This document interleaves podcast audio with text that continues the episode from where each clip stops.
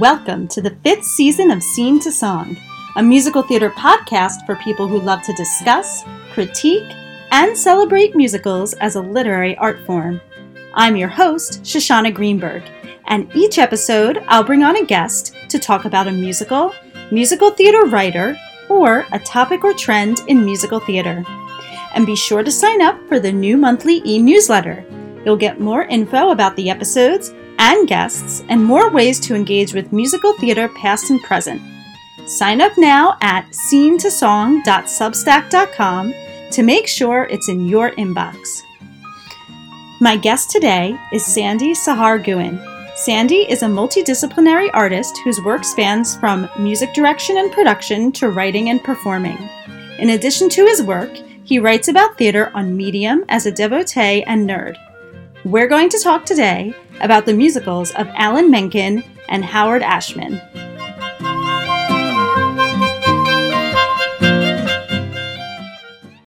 Hey, Sandy, thank you so much for being on the podcast today. Thank you for having me. Right, well, we will get started with our get to know our guest questions. What was your first experience with a musical? So, my first experience with a live musical is how I'm interpreting this. I was about four years old. I saw Peter Pan at a JCC summer camp. My sister was a pirate. My mom was the MD. That runs in the family. And um, yeah, I got very inspired. Uh, it was the uh, Jule Styne mm-hmm. Peter Pan. Nice. Yeah, that was an early one for me too. I we saw the um I guess the, it was broadcast on TV when I was a kid.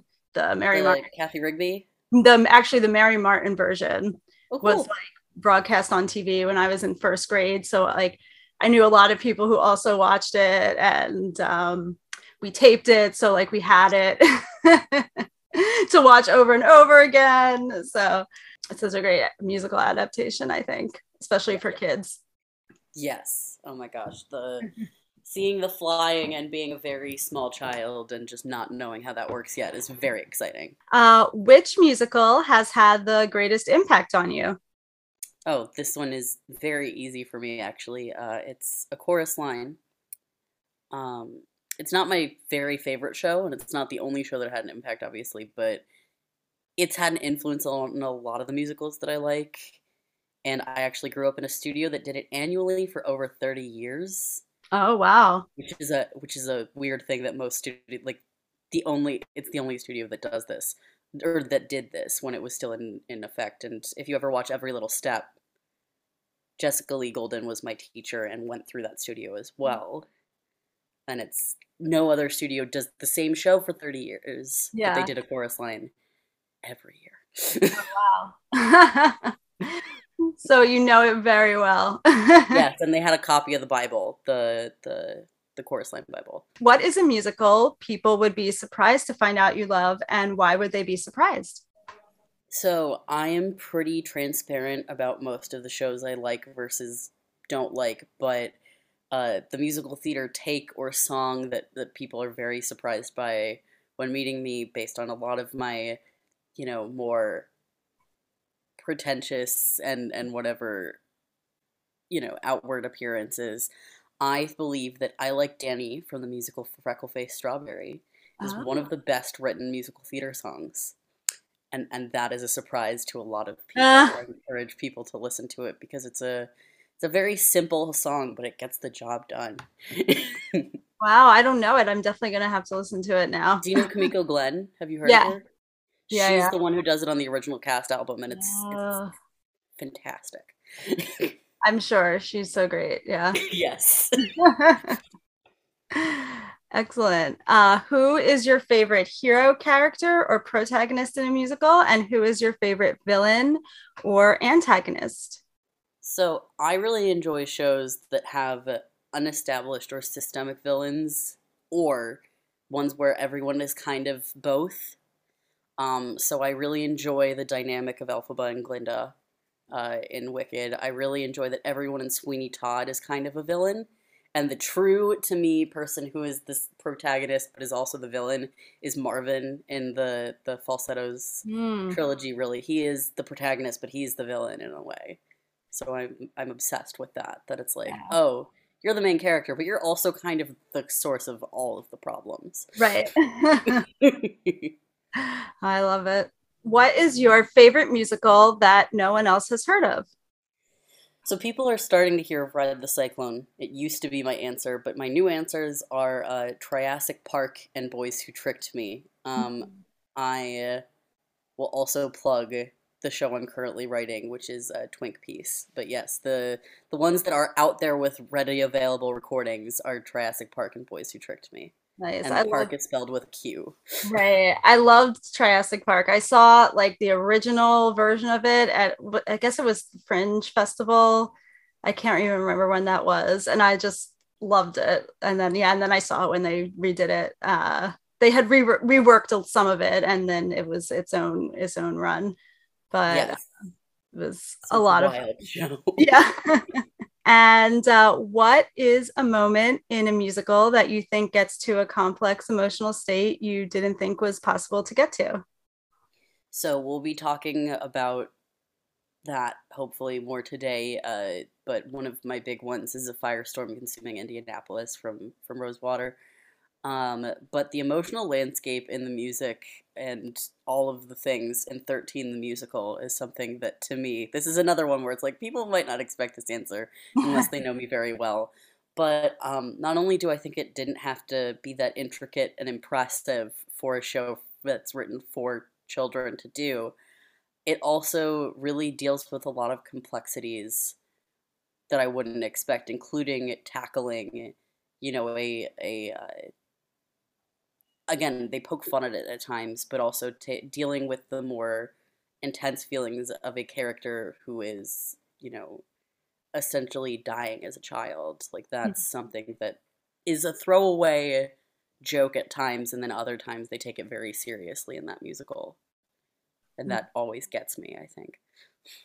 It's I I never saw that musical and it's like one that I I like missed it when it was here and it's one that I was like very sad to miss. So I love things about being 13. So yes well jason robert brown continued the tradition of adding part of his own haftorah into the the the score of that show it's true Well, great. So let's uh, move into our topic, which is the work of Alan Menken and Howard Ashman, and um, you know, two amazing writers for the theater. So let's, I guess, start with kind of where you're coming from with this, what your history is with with these two writers.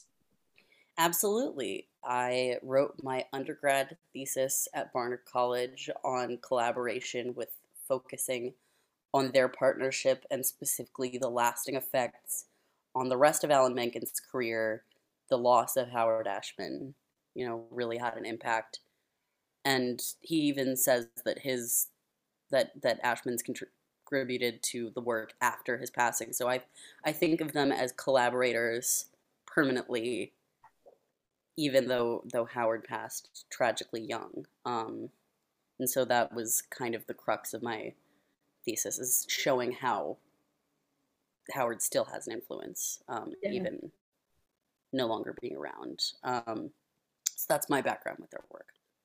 Nice. And I guess we'll get into more of their traje- career trajectory, but maybe we should start with kind of like an overview in case people haven't seen the the really great documentary on Disney Plus, uh, Howard. They were sort of match made through Maury Yeston in their 20s.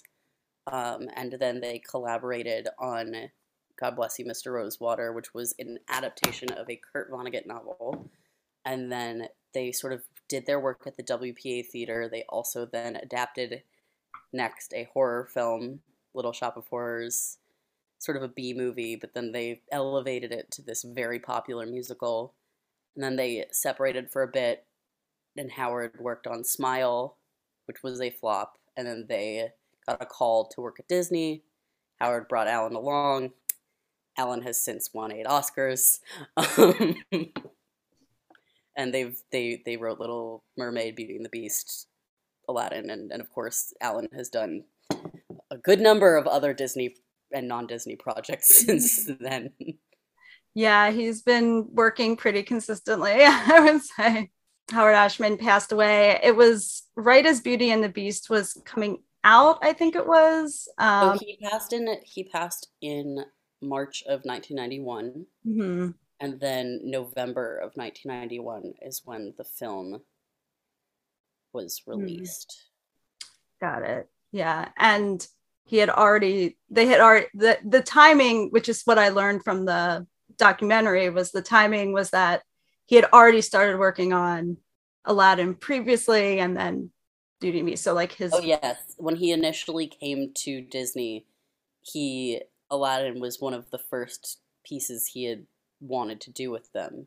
It was originally The Thief of Baghdad. However, he right. was like it was like Aladdin, Little Mermaid, Beauty and the Beast, the I Tina documentary or or whatever it was, like an adaptation about Tina Turner. He would have loved Tina the musical. Oh yeah. he was a big Tina Turner person, and he also did. Um, he wanted to work on Newsies. Mm. I learned this that he had asked to. Oh, interesting. Yeah. So, what I guess what kind of drew you to their to their collaboration and their work? So, I was always a big fan of their work. However, the more that I learned about each of them as creators, especially through the very first documentary prior to Howard, they made this one called Waking Sleeping Beauty about the Disney Renaissance. That documentary and also the uh, City Center off center production of God Bless You, Mr. Rosewater. Those two things in conjunction with each other really forced me to be more interested in that as a writing point. I also looked up, you know, what thesis topics in musical theater had been, you know, explored quite a bit and I noticed that there was there was a lack of theses on them. Interesting. Really not much if anything. I feel like they're they're pretty popular as like a writing team like i feel like everybody not everybody but a lot of people know and love little shop of horrors and of course uh, you know grew up on a lot of the disney right that's why it was so movies. surprising that the actual and i when i met with alan mm-hmm. he was like nobody's ever handed me their thesis before and that huh. i mean people have obviously written about the disney renaissance in other right ways but writing specifically about the two of them for whatever reason mm-hmm. was just not as commonly done. Interesting. Yeah, because I guess yeah, the Disney piece of it is so strong. Like what how they how they changed Disney is is such a told is is a very well told story, I think, at this point. But looking at specifically their them and their work is I I guess it sounds like it wasn't as done. Right and uh, he was very excited to read it when we met. So nice.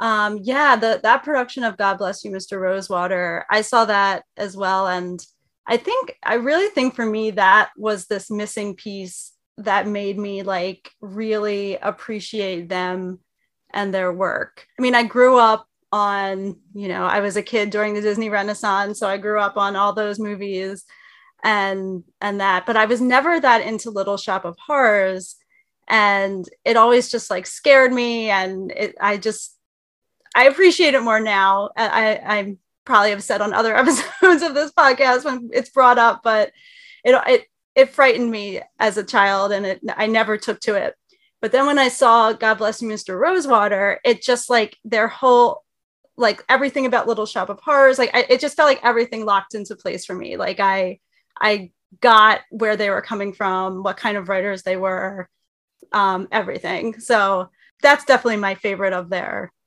of their work. And I and it's an early show. It's their first show together. So yeah, they were in their twenties still at the time, um, which is mind boggling.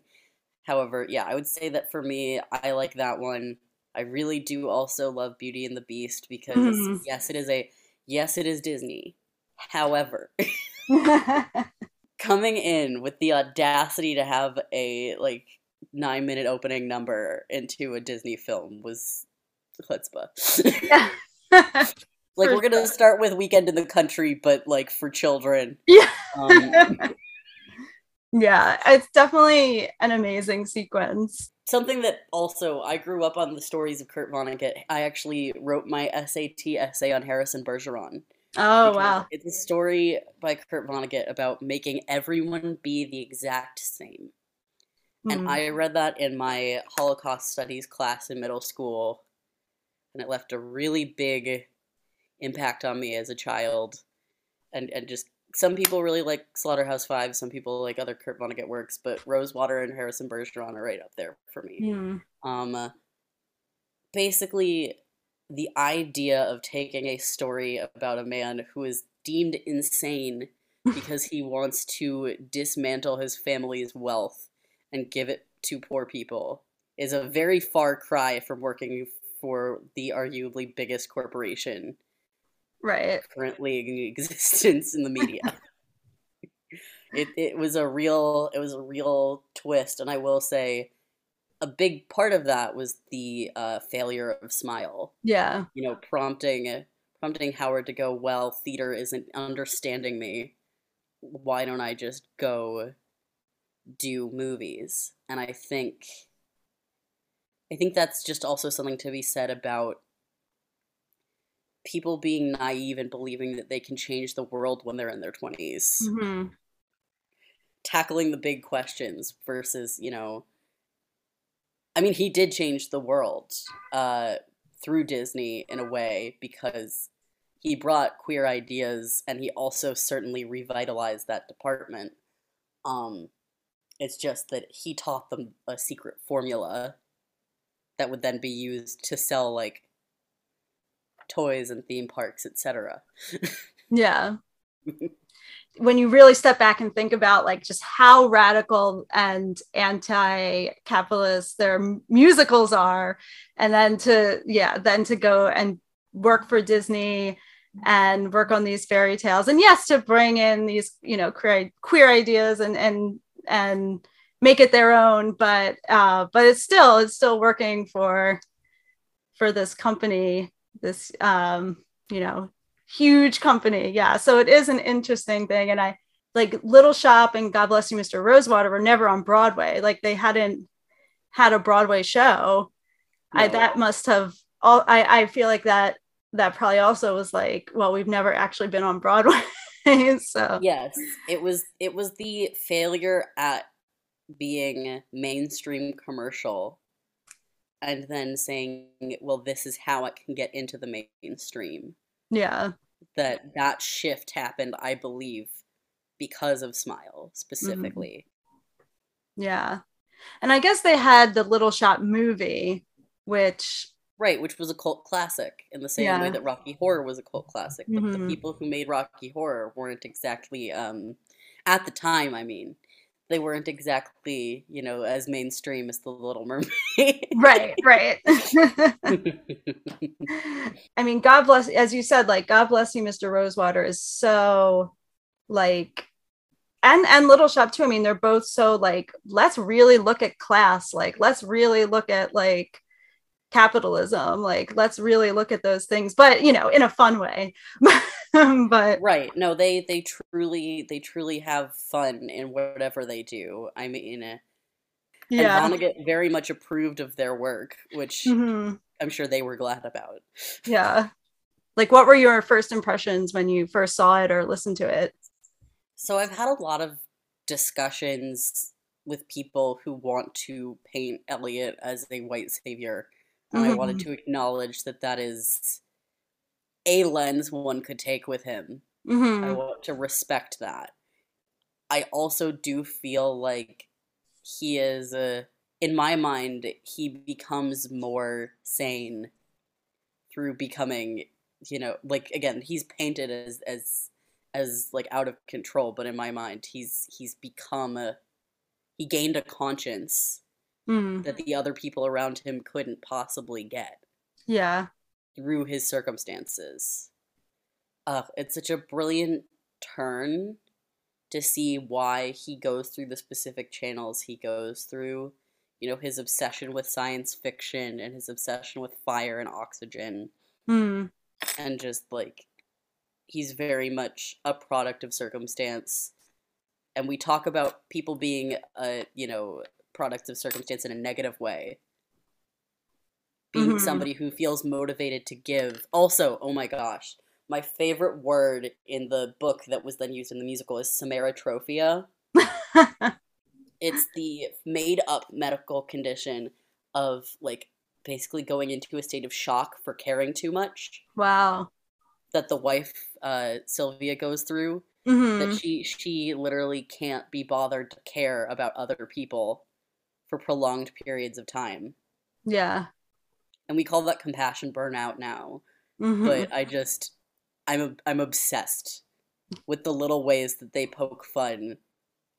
Vonnegut and then of course ashman and, and, and menken at how people interact with one another really. Hmm Yeah, when I first I I you know when I first saw it in 2016, well, it came at such an interesting time because that was like right at the rise of Trump, and oh yeah that too. There- there was no there I I felt like there was no way to watch it without that context of like you know these people in a in a midwestern town um could be Trump voters. Like it was just like you couldn't or I couldn't like not see that in there. Yeah what if somebody came and was like let me actually pay attention to you. It, is that a Trump figure or is that someone who actually is gonna actually gonna care you know so it was such an interesting time to to see it and i also remember thinking that's the sylvia character that i just wish there had been like i felt there wasn't enough for her and i wanted more for for like i just felt she was underwritten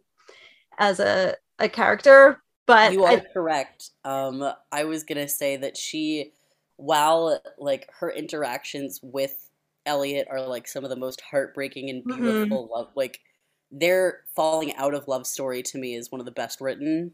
yeah But her as a character on her own, no. their relationship is beautifully written. yeah Her own character is terrible. yeah and i wonder how much of that is like they is is vonnegut's writing of her and they just did it they just adapted it pretty straightforward Oh, the no- the novel gave her so very little. yeah that doesn't surprise me from the other vonnegut stuff i've read. I i have read i haven't read the book of the novel of of this musical uh, but um i've read other ones. So it doesn't surprise me. Yeah because she has a, the, her song where she has the the breakdown and it's like that's her that's her main song you know? So we just like watch this woman have the breakdown and then have to go into um i guess an institution.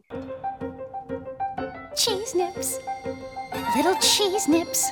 They make beautiful, bright yellow crumbs. Cheese nips, little cheese nips. You must serve them when company comes. Cheese nips, cheese nips.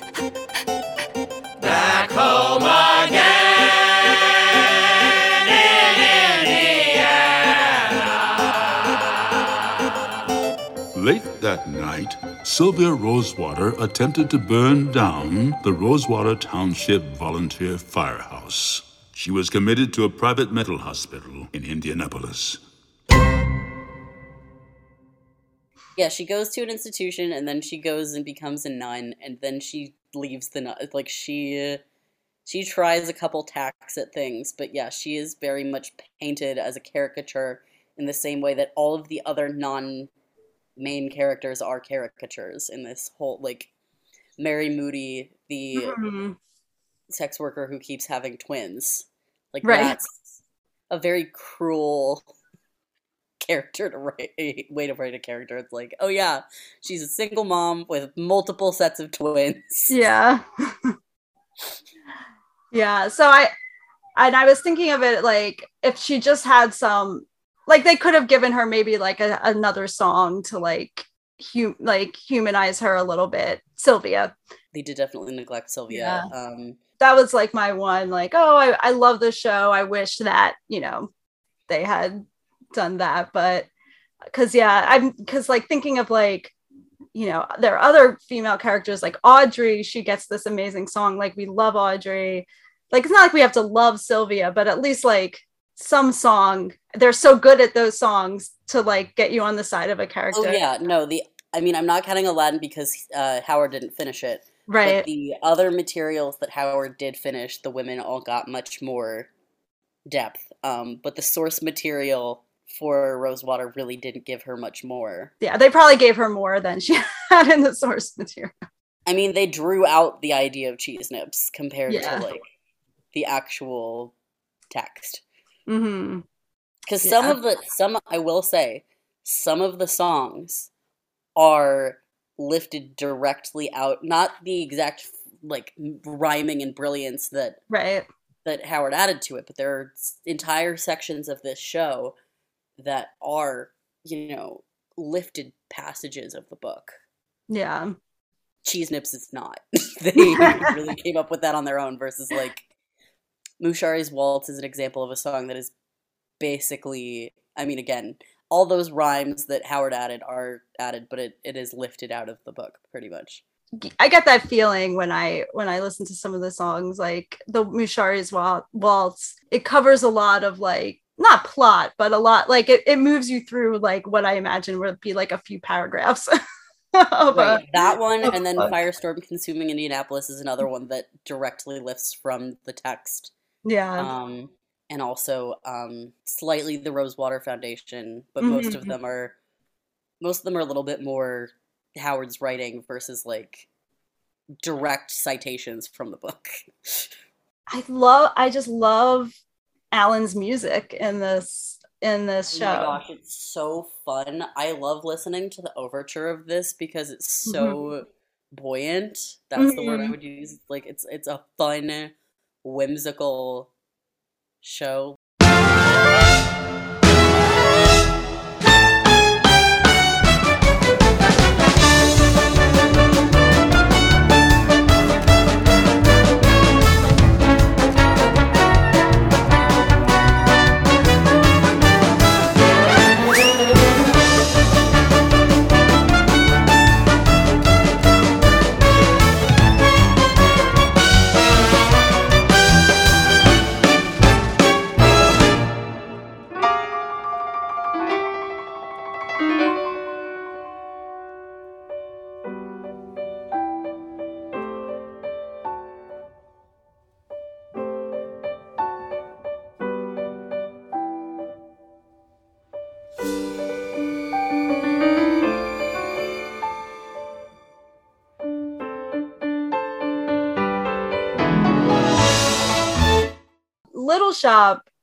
Is so fun and you know it it but it just it's using a lot of musical styles and it's drawing from things whereas this is it, it a little bit will borrow a little musical style here and there but it doesn't do that as much so i feel like i'm getting much more of like alan menken Yes, there's one writing. Sondheim. There's one Sondheim song in here, and then a million very original concepts. Like, so like before before Alan met Howard. uh-huh This is a fun thing you might not know about. uh-huh Before Alan met Howard, he tried to write music and lyrics on his own for a while. Mhm. It was not working out for him. Um, with Dear Ophelia, Mhm. the music style of that song is very similar to a lot of his original songs that he wrote by himself beforehand. And it's just like his that's a very only only a young Alan style is that's an Mhm. example of a song that's like not borrowing from anybody else. yeah That very love the very like 70s rock love ballad. Mm.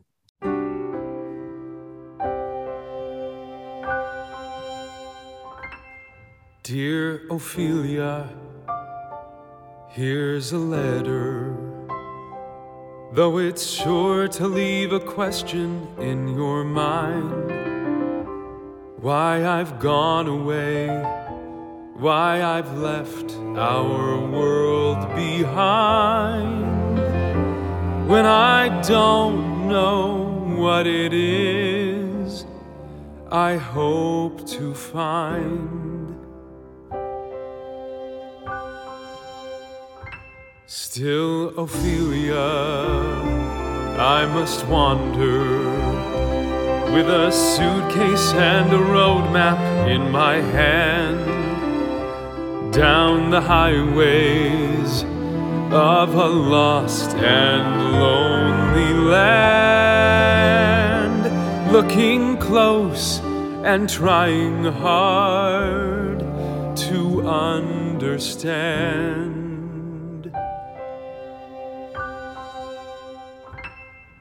Yeah, I love that song.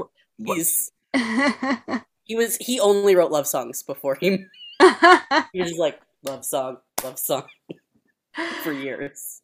they feel very earnest. They feel very like yeah, it's very sincere and and I think this show is very interesting because it does have it has very like clever moments, clever songs and then it has these very sincere beautiful songs. Oh god, the fire the fireman song is very, very whimsical. yeah. Yeah. Oh, is that the one that has that rhyme that I was Yes, yes, yes, yes, yes. The, thank God for the crime of arson. I would, if it wasn't for these, I would not be. I would, I would just be sitting at home with the wife and Johnny Carson. Yes, that's Yeah. that's one of that's one of that's one of the really clever rhymes that Howard did. My personal favorite. Howard sometimes also has to make up words to rhyme. Um, In Mhm. Mushari's Waltz, my personal favorite Howardism of all time is actually the word backstabulous which is fabulous. Um, yeah, I, I, he's got some really weird ones in this entire show that are just like yeah. real fun. I feel like I know all the ones in Little Shop by this point, and like you, there's just I feel like there's just even more fun, fun rhymes and wordplay in this musical. I also really love that, uh, you know, Howard and Alan both being Jewish. Uh, the line about "won't touch gefilte fish" Yeah, and thankfully average Americans. I'm just like, yeah, oh yes, the, the, the, us not normal Americans who eat our gefilte fish. right. very very clear in humor that Howard was up to. Right. Yeah. And speaking of sincere, my favorite song in the show is the Since You Came to This Town, the Act One closer. I think I think it's the most sincere and emotional song in the show. Um I mean, it is where the it is where the title of the show is said mhm, right, right. song because there's all of these people whose lives he's drastically improved just by going on a little spending spree and like Mhm. actually taking the time to listen to pe- what people want and what people need. And Right. Sometimes it's money, but sometimes it's just picking up the phone and, and acknowledging that people are people.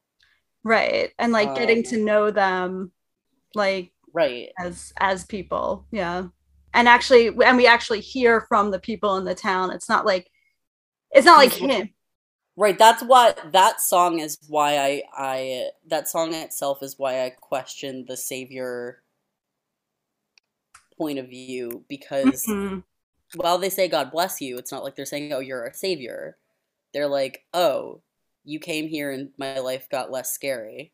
yeah That's their testimony doesn't point him out to be a savior as much as it does just a not shit person who's actually like, means Like, well. yeah like there's someone there's just someone like interested in our well-being Yes.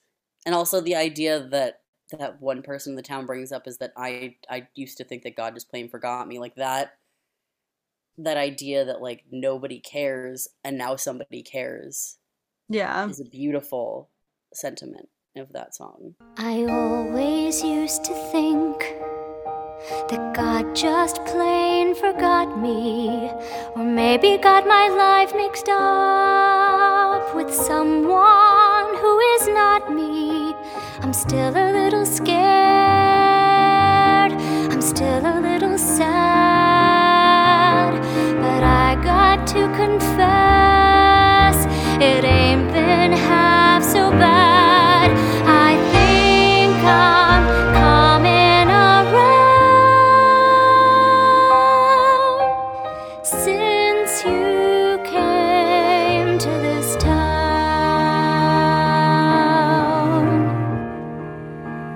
Operator, I'd like the area code, please, for Pisquontuit, Rhode Island. Piss on it. That's right.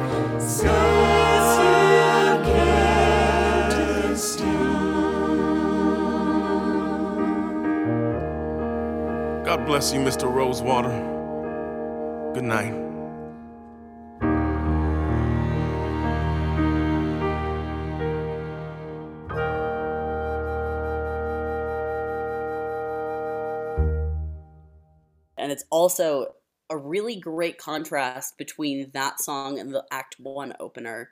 I don't know if mm-hmm. you consider this, but when they're talking about the foundation and what the foundation does, it's like clear that the foundation is a tax front where you give phil- the difference between philanthropy and actual support on a human level is Yeah. painted really well in this musical, which also surprises me that a non nonprofit theater would do it Yeah. because it poked fun at the nonprofit complex. Right. Which is very radical. Like It's a ta- it's a tax break for rich people versus Yeah. like actually hearing out human beings. It's I just throwing that in that like that's it's a brilliant execution that we start with seeing what the nonprofit sector Mhm. does. yeah. For sure. Which is oh here's some money goodbye.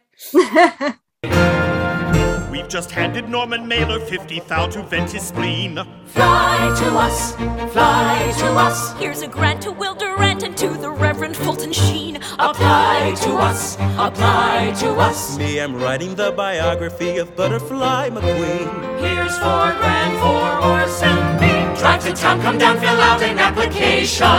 We're a boon to the artistic population. They're as generous as anyone can be. As enlightened and camera three.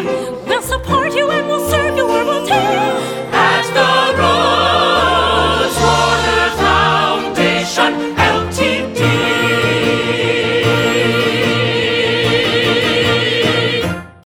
And the amount of money that he's giving at the nonprofit level is actually more.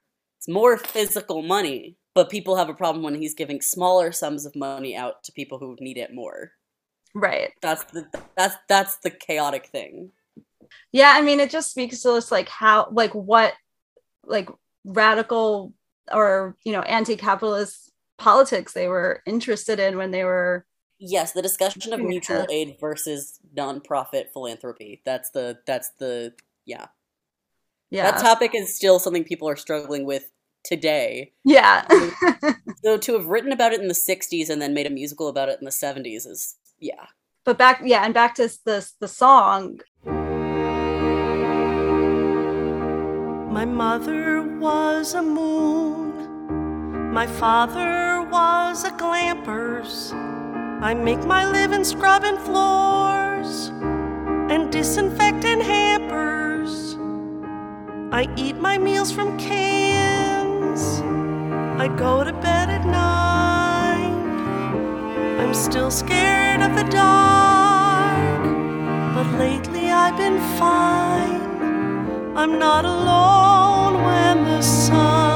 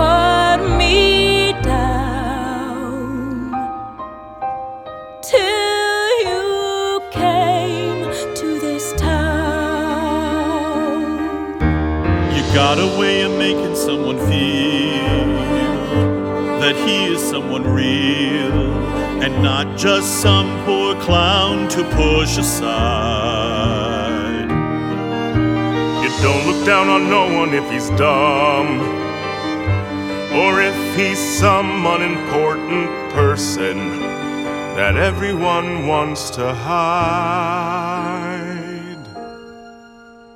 For some reason, my mind goes to somewhere that's green from Oh, yes. Shop. When I think about musically, it's it's similar, I think, but it also like makes me feel like it, the same way a little bit, like it that the way those two songs kind of work, just that using that kind of musical style to just really endear you to characters, like bring out the emotion of the the situation. Um, I just think they work like in similar similar ways like that to me like that's like the precursor to somewhere that's green which is the precursor to uh the song from little mermaid um Part of your world, yes. part of your world yeah Which is the precursor to Santa Fe and out there. I didn't say that. I said it in a whisper, so it doesn't count. But it's true. oh i didn't think of that Although they do even on record call part of your world somewhere that's dry. Um, yeah yeah no that that link is pretty established Oh, I- they admit it.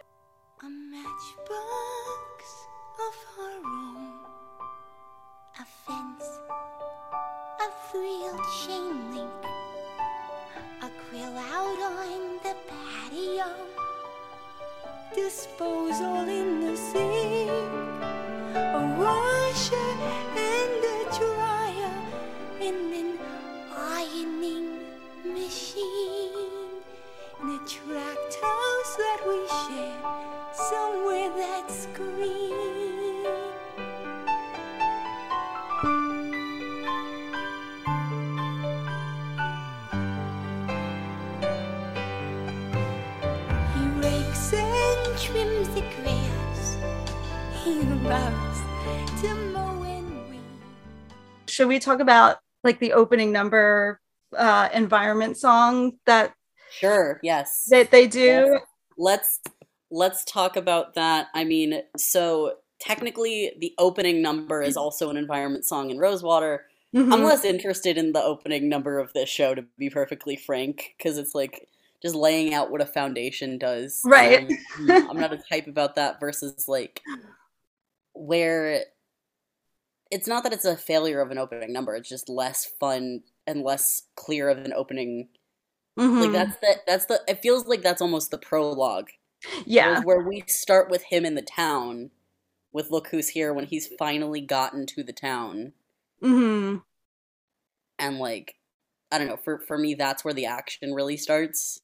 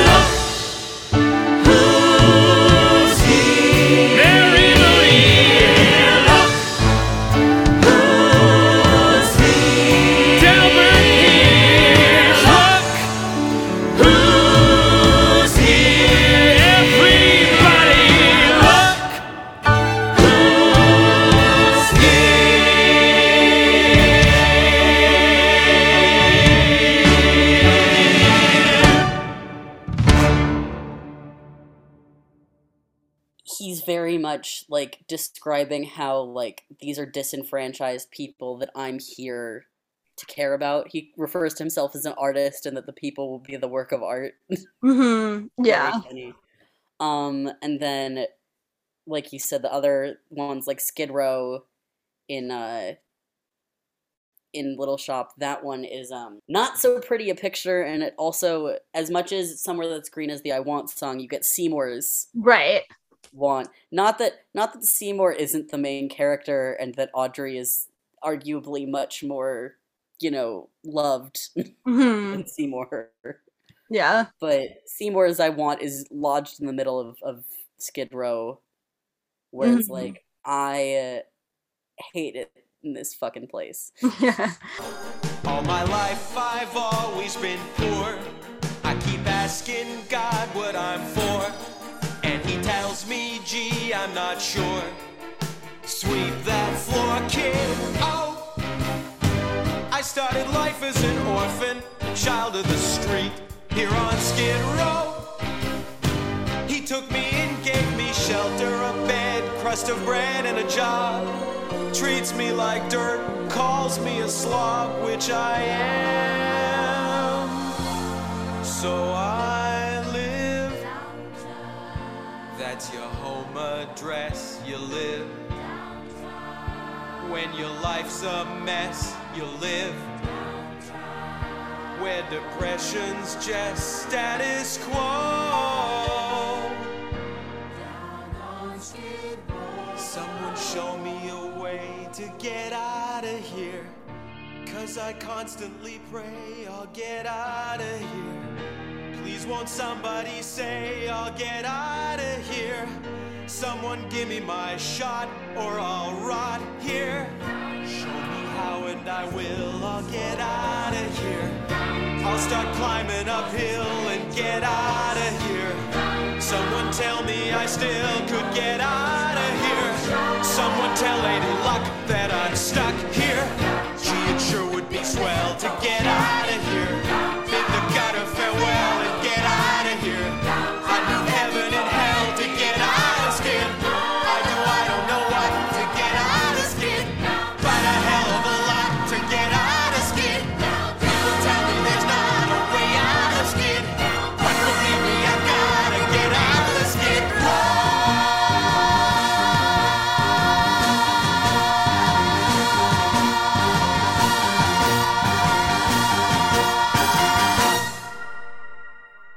I would say more similarly to Look Who's Here is the Be Our Guest and Under the Sea of like, look at this place. Look at where you Mhm. are now.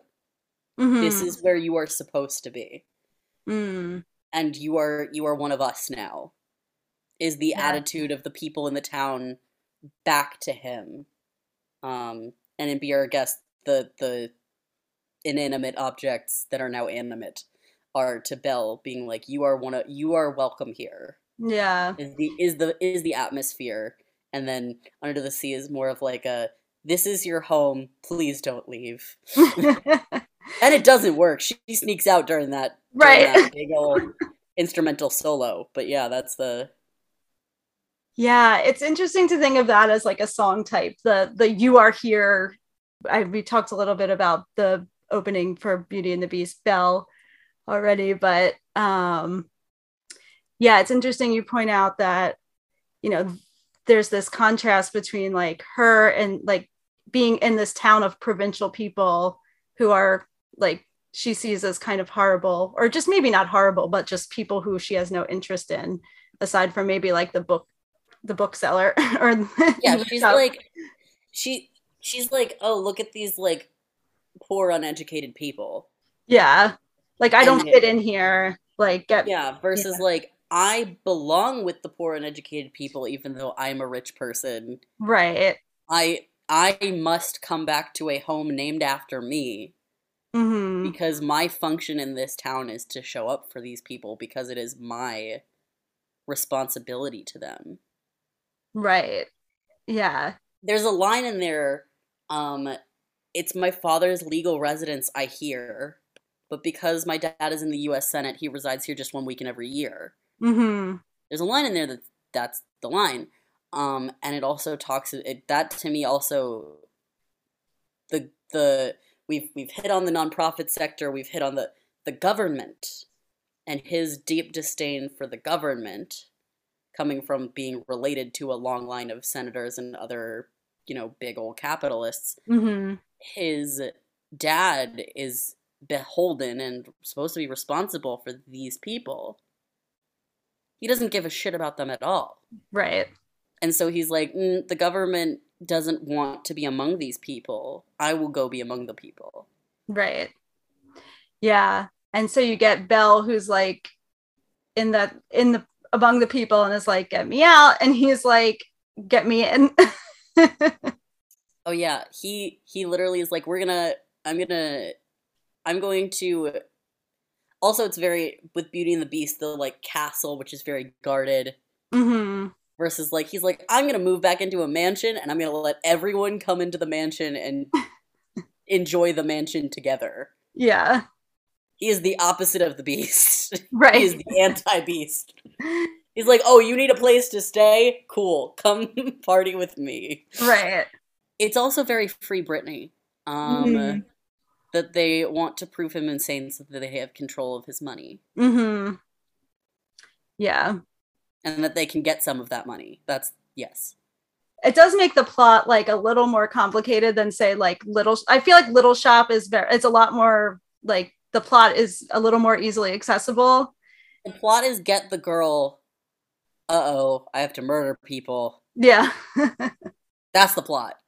yeah. Whereas like God bless you, Mr. Rosewater has like a it just has like a lot more going on. Well, the difference between the biggest difference between all of the other stories, this Mhm. is not a love story. Right. Aladdin is less. A, I mean, Aladdin's kind of a love story. It's still a love story, but it's not just. That he also just wants to be free. Everyone Yeah. just wants freedom in, in Mhm. Aladdin, and uh, including Jasmine. They all want freedom. Yeah. That's the that's the center point of Aladdin is that freedom is a big set like plot point, and Belle and Belle wants to be, you know, granted adventure, and and the Beast wants to be human again. Like every these are these are very simple things Mhm. versus it's much more complicated. Yeah. In Rosewater, it's like how do we treat people? How do we treat money? Yeah. How do we as a society function? Right. Yeah. And then there's a part we haven't even talked about, which is um, different types of trauma Mm. and how that affects a person's worldview. Yeah. There's a lot. There's a lot at play in Rosewater.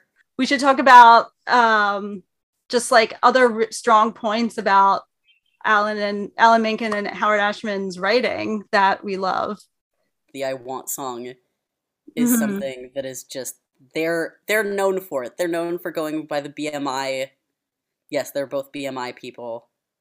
Uh, Howard and Alan, both people that came through that and worked with Lehman Engel. Yeah. They got that very formula. and it Yeah. shows. And that's not a bad thing. They're just kind Yeah. of like experts on the formula and they taught it to Disney, the secret sauce. But the I Want song is something that they really did well. And I would argue that it's harder to pinpoint the I Want song in Rosewater. I would Mhm. argue that the most compelling I Want song is actually the villain song, and I'll get to villains in a moment. But like, there are a lot of good I Want songs, especially Alan continued that after working this is this is one of the ways that in my thesis I talk about how Howard's not in the room, but Howard's in the room when Alan's writing hmm these songs for like Tangled and Enchanted and all of these more recent things where he has younger collaborators who are who are definitely writing, you know, good lyrics. It's just that like the the way that he sets music for stories is definitely influenced by his time with Howard still. hmm Yeah. No, I can see that for sure. Oh god, even when I was so I saw Bronx Tale. Mhm. I did not. yeah, no, uh, I'm aware that most people didn't see it. Um, I've truly seen most things that Alan Menken has written. Yeah. But um, but I saw it and I was like, you know, the lyrics aren't necessarily Howard lyrics, Mm-hmm. But the structure of the show is still very influenced by Howard. The central like mentor character that's singing about like love and fear and like Mhm. that there's that I want song of like oh I met a girl and I have to have her like there was the very it was very still formulaic and also the big opening number of the, there's a huge play song Mm. the opening number of Bronx Tale Yeah. is again lyrics aside the music it's this huge big love letter to little italy in the bronx Mm. And then villains, we were going to talk about. ah yes so howard ashman much like many uh, a queer person like john waters and other other writers loves a good villain more more more than he likes the protagonists as much as like they like strong they like leading ladies sometimes but villains are more fun to write for sure. Again i talked at the beginning about that i like villains that aren't really just villains. I like some complexity but in a in a story where there's a clear good guy and a clear bad guy there's that diametric opposition very laid out but sometimes these stories go above and beyond and have a more systemic villain and i love those as well Yeah. um the villains in disney movies like jafar and gaston and ursula are iconic yeah. they each get a song although jafar's song is very short because howard was sick and Oh, dying but gaston you can't tell me that you don't vibe with the gaston song being like i'm gonna tell you about how great i am Yeah. it fits the character he always made them fit the character Mhm. um and then audrey II and orin are both kind of bad guys yeah. within Little Shop. There's there's levels of that. But then in Rosewater, of course, there is our smaller villain, and I say small as a lot of puns. The other reason why that's funny is because in the book Mm-hmm. they describe Mushari as being five foot two, which is Ah. coincidentally my height. That's the obvious villain. The larger villain in Rosewater is trauma, and it's also generational wealth. Um, and Disney is now starting to explore trauma as a Mhm. as a villain in its stories between Turning Red and uh, Encanto. That's that's a new development on Disney's end. Cool. Well, let's um let's move on to talking about uh our Why Is This So Good song, which uh is also from God Bless You, Mr. Rosewater, uh a firestorm consuming Indianapolis. So yeah, why did you pick this song for Why Is This So Good? So, the function that this song serves, it is sort of our 11 o'clock number. Um, but it is much more than that. It, it Mhm. kind of goes all over the place. In the same way that a Rose's Turn might have you go through so many things. Yeah. Um, this song was written partially completely like new Howard material, but as I said, there are pieces of it that are found within the text, namely, um, Eliot recanting his family's history and pointing out exactly how he got the money that he got and the the ugly truth of inherited wealth and you know being somebody from old money Mhm. and and you know pointing to the ugly underbelly of that and talking about how that's evil to exploit people and harm people and taking accountability but then he also talks about his own wrongdoing which was you know war Mhm. um, and Vonnegut and other writers in the '60s were, and and around the time of around the time of Vietnam, but also around the time that like World War II veterans were getting older, people were very much finally talking about post traumatic stress for the first time. And this character is a textbook example of somebody with post traumatic stress. Yeah. And that was just not something that society knew how to deal with in the 60s. But Yeah. Vonnegut really was like an early exploration on that topic. And this this book really goes into that. And this song especially. Yeah. No, it's it's such an amazing song in that how it goes through, like you said, like a rose's turn. It's a like a soliloquy in a way. and the the war part is is not even it's spoken. Yes, it's a monologue in the middle of the song. But he goes back to singing. Yeah. Bavaria. A clarinet factory. Supposedly infested by a hedgehog of SS troops. They're in there, men. I'll toss the grenade in the window and climb in first. You follow. I step over a body. I fall over another body. Smoke. I can't see. I'm face to face with a German in a gas mask. I do what I've been taught. I jam my knee into the man's groin, drive my bayonet into his throat, smash his jaw with my rifle butt. And then I hear an American sergeant Cease fire! He's yelling. Hold your fire, you guys! Jesus Christ. These aren't soldiers. They're firemen. I'd killed three unarmed firemen. But no, he. Uh, but before that and throughout, he is on a bus. Mm-hmm. He is processing his entire life. Like his life is flashing before his eyes, but not just his life. The inherited misdoings of his forefathers are flashing before him. And the pacing, the musical, the musical setting of text of this song is very special to me Mm-hmm. because you've got like the the more sweeping like staccato moments versus like these big that's that's what I mean by sweeping and staccato. I'm like there's the more there's the larger musical gestures and then when he's relaying information it's very Mm, yeah. pointed. One one way ticket to Indianapolis, please. Out the window of this bus, the lowest, flattest land I've ever seen.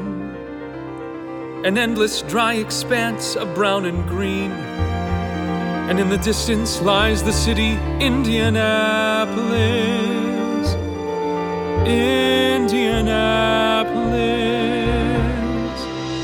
Yeah, I love how he sets Indianapolis in the beginning there. Indianapolis is this big, beautiful legato moment versus when he's like talking about his family. You have Mhm. lyrics like Sam the front pager, the major Republican. In 1881, my great grandfather married. He found a woman who had very big ones. About 400,000 very big ones. Begat they Samuel, who entered politics. And Sam the front pager, the major Republican, purchased a granary. And Sam the front pager, the major Republican, purchased a newspaper. And Sam the front pager, the major Republican, often encouraged local militias to shoot into crowds of striking workers. In 1899, my granddad, unrepentant and heedless of the charming things he'd done, decided he would bless us with a son. Begat he father, the worthy senator, begat he me, who marched to war, who marched to Germany in 1944. I also just love how it starts with him saying one one way ticket to Indianapolis, please. Like he's going on this journey and he's not coming back. And like Yeah, that he knows that he's yeah, he knows that he's done. yeah. He knows that they're going to try and catch him. And that and, and I feel like that's kind of like in the song too. Like he's going on this journey in the song and he we're not going to be able to come back from that either. No, he knows that he knows that the world no matter how much good he tries to do now, there are centuries he can't undo. And that also really hits really hard in this. yeah. Because again, we talked this whole time. He's clearly a protagonist. Right. But how good can you be carrying around all of this wrong? Right. He's trying to compensate for a lot. Right. It goes all the way back to 1861, the song. Right, which is so funny because I'm like, I think about what would happen if Daddy Warbucks were ever asked about how he got those Warbucks, and I compare it to this. oh my gosh! If Daddy Warbucks had this big Daddy Warbucks having a, like being self, like being enlightened. right? I that's how I think that's how I conceptualize this song. I'm like, what if the people who are like painted as good guys but got their money through like ill-gotten gains Right. had to confront that and not just be like, I adopted one orphan. Now I'm good.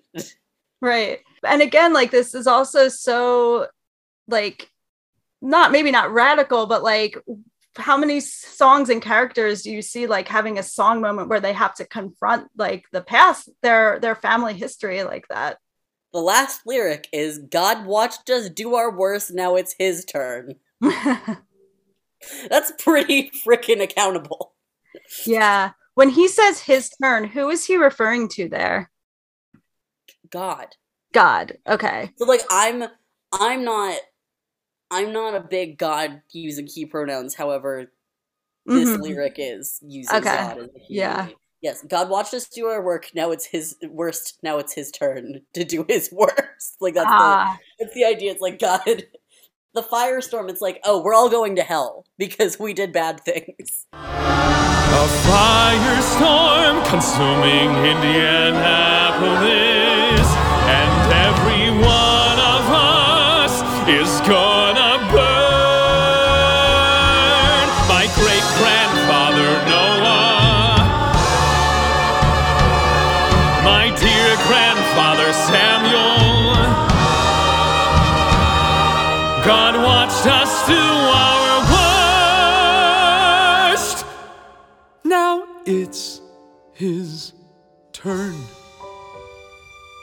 Stop the bus! Please stop the bus! Stop the bus! Please stop the bus! Stop the bus! Stop the bus! Stop the bus!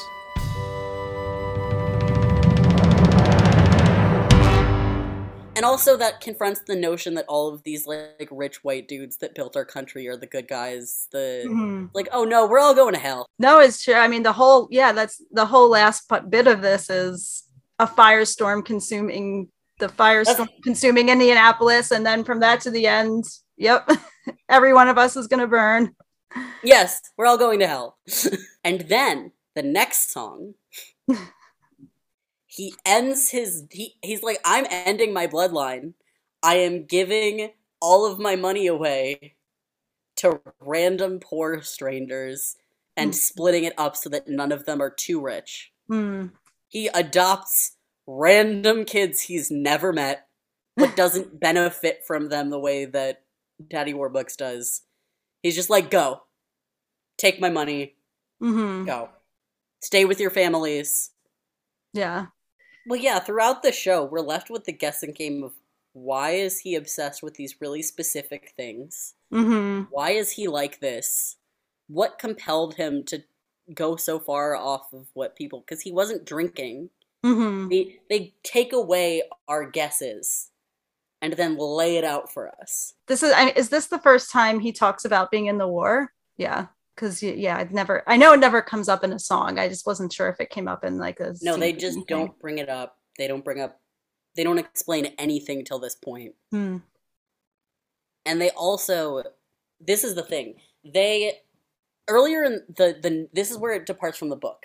hmm The section of the book that the the listing of the the wealth is in a completely different part of the the book. It's the beginning. Hmm. So we don't know the dark family trajectory until this song right. in detail. And so the way that Howard recrafted this to be an all out at once soul bearing isn't a Vonnegut thing. It's a it's a Howard thing. Yeah. And it's, it's beautiful. Yeah, and I guess fits more in like a musical theater form where it's like uh, the like as you were saying the eleven o'clock number, like things come out. I mean, I mean, you know, Lynn Ahrens in 1902, Robert or father built a house on the crest of the yeah. Mhm. Broadview Avenue Hill, you know, the that is like more of a we're gonna do this as the prologue. That's Right. the other approach that one could take Right. and have taken. But this approach was we're rich, don't ask, we're just rich. And then it's like, oh, Yeah. And now we know. it's almost kind of like um uh epiphany from Sweeney Todd in a way too. Like solilo- I was like the soliloquy from Carousel. yeah, or a soliloquy from Yeah. Carousel. It, it feels like a little bit of a breakdown, but not in the way that Sylvia had her breakdown. Oh yeah, no, it's a different type. There's like the nervous breakdown versus like the okay, I can't do. I'm I've been living a lie Mhm. of I'm a good person. Yeah. No matter how much I want to be, I will never be a good person. Yeah, and that's its own breakdown. Ah, well, let's um let's move on to our last section, something wonderful, where we just talk about something upcoming or current in musical theater that we are excited about or uh, want to give a shout out to. Sure. Oh my gosh. So there's a lot of stuff going on, and a lot of the things that I'm thinking about are technically not musical theater, but they involve music. They're they're theater. Yeah. It has music. They're both the things I'm thinking of both plays with music. Yeah. So so the For Color Girls revival. hmm Oh my god. I saw it. Yeah. It's very good. Oh, nice. Um, and cool. And there's music and dance.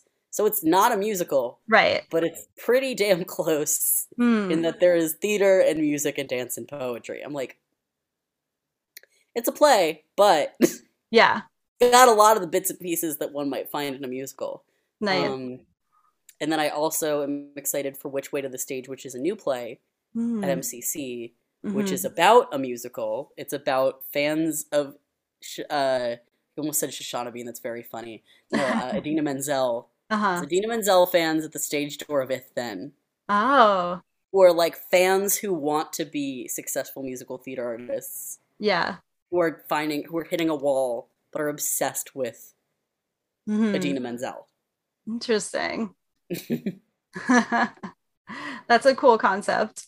Yes, and they do drag performances of like Over the Moon from Rent and other. Oh wow. Of course, speaking of City Center, as we have much this episode, Mhm. I have my ticket for Into the Woods, which Oh, is the nice. most stacked cast. I ever. know. I actually recently did a concert at 54 Below um, Mhm. for Elton John's 75th birthday Yeah. with Shereen Pimentel, who will be playing Rapunzel. Mm. And she is very much a once in a generation kind of a talent. And I say that with her literally being one year younger than me, or not even a full year. But Yeah. like she's she's about my age, but she's like next level. Um, and she was singing a song for Maida, and now Heather Headley is the witch, and they're going to Oh. be doing "Stay with Me" together, and I'm gonna Oh fall my apart. gosh. That's awesome. Thank you all for listening to this episode of Scene to Song. You can write to scene to song at gmail.com with a comment or question about an episode or about musical theater, or if you'd like to be a podcast guest. Love this podcast? Help it find more listeners by rating it on Apple Podcasts and leaving a review. Follow us on Instagram at Scene to Song, on Twitter at Scene Song, and on Facebook at Scene to Song with Shoshana Greenberg Podcast. Sign up for our monthly e newsletter at scenetosong.substack.com. The theme music you are hearing is by Julia Meinwald. And check back here in two weeks for our next episode.